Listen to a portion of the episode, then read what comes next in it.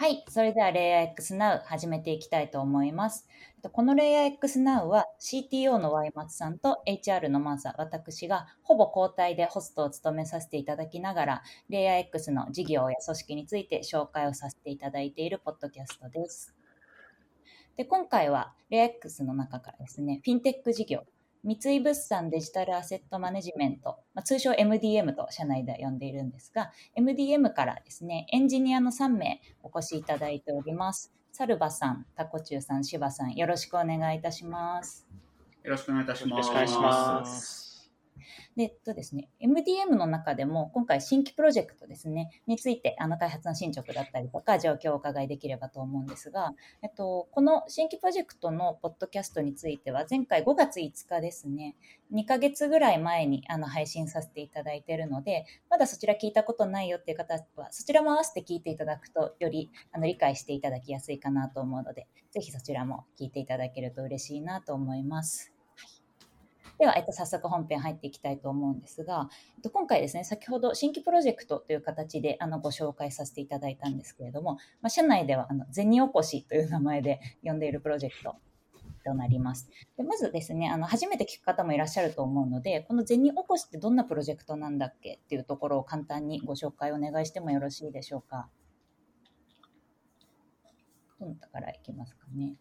はい、じゃあ僕の方から話させていただければと思うんですけど、まあ、銭おこしはですね、えっと、一ユーザーから見ると、まあ、あの魅力的な、えっと、商品、金融商品っていうのを、えっと、スマホのウェブブラウザ、ブラウザというかスマホから買うことができる、えっと、サービスになりますね。で、実際どういうふうに魅力的かというと、まああのまあ、あまり世の中で見ないような商品が多くて、まあ、こうも他の証券会社さんと一緒に売ってるやつだと、えー、と不動あの六甲アイランドの物流施設ですとか、まあ、草津の温泉施設ですとか、まあ、都内のいい感じの場所に建っている、えー、とマンションがあるんですけど、まあ、そういうものの証券化商品を買うことができるっていう感じですと。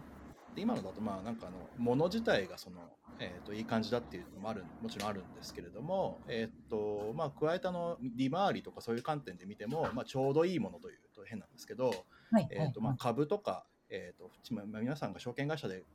口座を開いたときに、えー買うことのできる商品っていうものよりは、えー、とあの価格変動のリスクが少なくてですね、まあ、かとい。って全然そのリターンが返ってこないような、えーとまあ、定期預金とかそういったもの国債とかそういったものに比べると、えー、ちゃんとリターンが入ってくるようなものっていうのを、まあ、中くらいの利回りのものミドルリターンミドルリスクミドルリターンって僕ら呼んでるんですけど、まあ、そうい。うちょうどいい商品っていうのを、まあ、スマホから手軽に、まあ、購入できるようにするというプロジェクトです。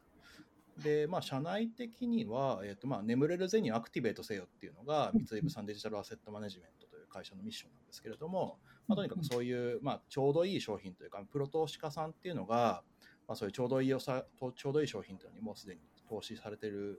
場合が多いんですけれども、まあ、そういうプロクオリティのものっていうのを、まあ、一般の方になかなか、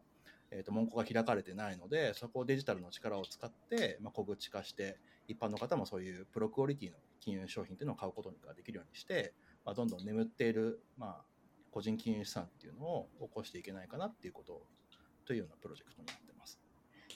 ありがとうございます。まあ、今、デジタルっていうキーワードがあったと思うんですけれども、そのデジタルというか、私、その実際にこう、なんでしょう、えっと、購入される方からすると、なんかどんな風に違いがあるんですかね、通常のあの証券を買うときとの違いですね。体験的な違いってどういったところにあるんでしょうか？そうですね、そこはすごい気になるところだと思うんですけれども、はどうしよう、タコ中さんか柴さん、言ってみますか？あ、じゃあ、はい。私から、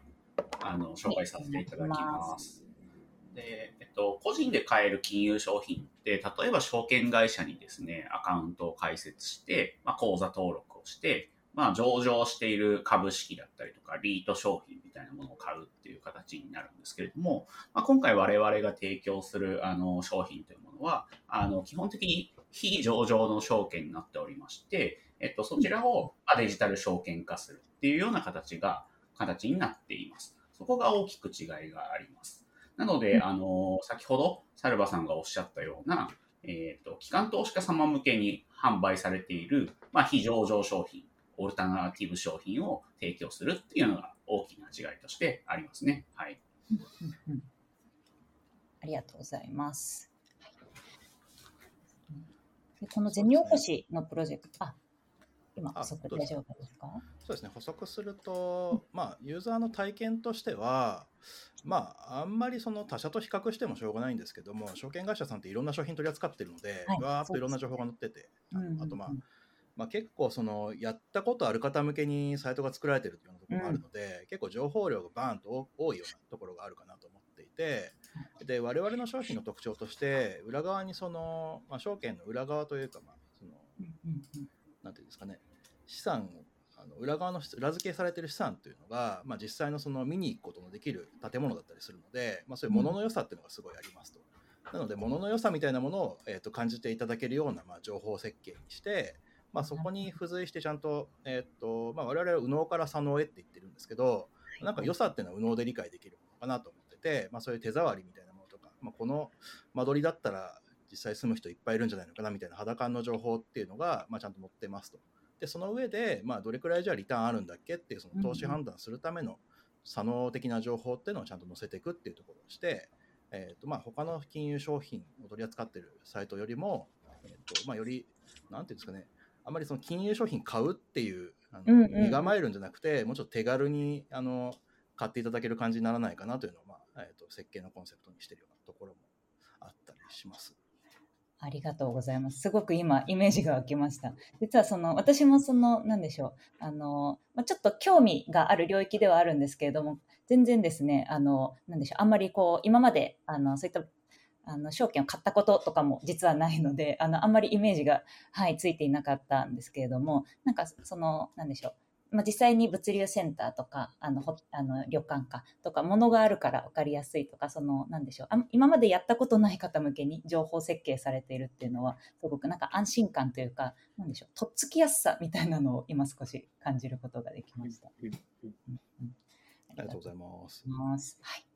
でちょっと実際のこう開発みたいなところについても今回エンジニアの3名にいらしていただいているのであのぜひ伺いたいなと思うんですけれどもまあ前回のポッドキャストの時はですねまさにこの3名で開発立ち上げやっていますっていうところだったんですけれども、はい、あのそこから少しあの変化もあったっていうふうにお伺いしてるんですがちょっと直近のこの動きだったりとか今やっている体制とか教えていただいてもよろしいですか？あ、はい。じゃあ、えっと、自分から説明させていただきます。ありがとうございます。えっと、そうですね、前回のポッドキャストのタイミングでは、この3名でフルメンバーですっていうような体制で開発をしてたんですけれども、えっと、この、そうですね、7月から、今までこう、プロ投資家向けのプロダクトを一緒に開発してきてたメンバーが、こちらのと個人投資家向けのプロダクトに合流していただいて、で、今、えっと、6名っていうような体エンジニアとして体制でやっています。で、PDM もプラス2人に増えて、で、デザイナーさんも1人1000人っていうような形で、えっと、これまで3人でやってましたっていうところからは大きく体制としては拡充されたような形でやっていきます。ありがとうございます。だいぶもうエンジニアで言うと2倍っていうことですもんね。そうですね。はい、だいぶあのチームとして大きくなったかなと思うんですけれども、こう役割分担みたいなのって今どういうふうに設定されていらっしゃるんですか？これはサルバさんに聞いた方がいいですかね。そうっすね、えーっと、まあ、あんまりその領域ごとに役割分担するっていうふうに、あの MDM 全体がやそういうふうにやっていなくて、まあ、一人のエンジニアがそのインフラから、まあ、バックエンドからフロントエンドまで全部、まあ、作れ作れるようにやろうねみたいな感じでふうにやっているので、えーっとあんまりその、えーっとエンジニアの領域的な役割分担っていうのは、まあ、ざっくりはもちろんあるんですけど、あんまはい。りこれはこの人がやってて、このこれはこの人にまるまるお任せしましょうっていうことはやってない感じですね。ただ、まあ、うん進め方としては、その例えばその、えー、と銭起こしだとですね、あの口座を開設するとか、実際あの案件の、案件っていうのは証券ですかね、証券の一覧を表示して、それを、まあ、お客さんが見るページですとか、まあ、それに申し込むページっていうのがそれぞれ存在しますので、えー、とそこのそれぞれあの、まあ、ユーザーストーリーとか機能ごとにですね担当者を決めて、まあ、そこはもう、えー、と全部まるっとお願いしますみたいな感じで進めてる感じになってます。で実際どういうことをまるっとお願いするかというと、えー例えばその、えー、とこういうふうにユーザーさんに情報を見せてこういうふうにやってもらいましょうっていうところからじゃあその入力したデータ裏側でどうあの業務業務の人がどうやって処理しなきゃいけないかっていうのの設計までですね含めて、うんえっと、全部、まあ、素案を出して、まあ、議論の場に持っていってフィードバックをもらってさらに詰めるみたいなところをやっていくような感じになってます。で、まあ、そこの素案を詰める部分とかに関しては、えー、と PDM の、えー、が2人いるので、まあ、その人たちも入ってやっていくんですけども、まあ、エンジニアができるところはエンジニアでガンガン進めていくっていうふうにやってるやってる感じになってます。ありがとうございます。今も PDM もいらっしゃりながらもエンジニアが多分あの使用検討だったりとか進められる部分は進めていくっていうお話かなっていうふうに理解したんですけれどもあの、まあ、MDM で開発している領域ってかなり専門性があるのかなとあの私から見ると思ってましてそのあたりのその、まあ、ドメインのキャッチアップとか多分業務フローみたいなところの理解もかなり必要かなと思うんですけれどもそのあたりってどのようにあのキャッチアップしていらっしゃるんですか？あじゃあこれは僕から話しますね。はい、と実際あの MDM に入社したタイミングではこのようなこう金融商品を扱うといったドメインにですね詳しい人っていうのはやっぱりレイヤー X のメンバーだと限られていますという前提があります。で、えっと、MDM にいらっしゃる他の会社から出向してきてくださっている方や、まあ、それぞれの専門職ですね。例えば、物件を仕入れる方、コンプライアンスの方みたいな方がいらっしゃるというあの前提で、まあ、彼らと相談しつつ調べていきますっていうのが一番丸い答えかなと思っています。で、具体的にはやっぱりわからないんですけれども、そのようにこう、役割分担といいますか、ここの画面まるっとお願いしますという話になった時に、まあ、必要あればこう、法令を読んだりですとか、まあ、PDM の連あのメンバーと連携をして調査を分担したりですとか、まあ、そのようなことをしながらですね、えっと、ユーザーストーリーというアウトプットと、ワイヤーフレームというアウトプットを、えっと、PDM とエンジニアで作成をして、えっと、ミーティングに持っていき、それをコンプラのメンバー、業務を担当するメンバー含めて、こう確認していくっていうプロセスでやっていますね。なので、まあ、あの、特定の領域からスタートすることにはなるんですけれども、まあ、お任せいただいている領域のドメインだったりとか、前提知識、まあ、制約みたいなものを徐々に理解して、えーと、アウトプットとして優れたものにしていくようなあのプロセスで進んでいます。なるほど。ありがとうございます。MDM のメンバーだと、えっと、の異業種からエンジニアとして入社されるメンバーもいらっしゃると思うんですけれども、そういった方のドメイン知識だったりとか、業務フローのキャッチアップってどのくらいの期間が大体かかるものなんでしょうか？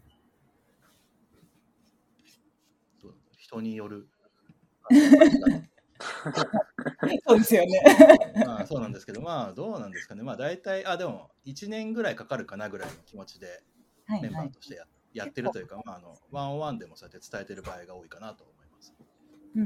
気長にやってくれっていうと変な言い方なんですけど、あんまり構えないでやっていきましょうみたいな感じで、なるほど、なるほど。それは安心感がありますね。資格とかも取られたりするメンバーがいらっしゃるんですよね。そうですね、あのはい、あの証券外務員取られる方も、てか、ほぼ、あの7割ぐらいの人は持ってる気がするんですけど、えー、と持ってますという感じで、まあ、それの、まあ、過去の問題集が出出回っているというか、貸してもらえたりもするので、まあ、そういうものでやったりとか、あと、まあ、不動産証券化マスターですかね、はい、あれの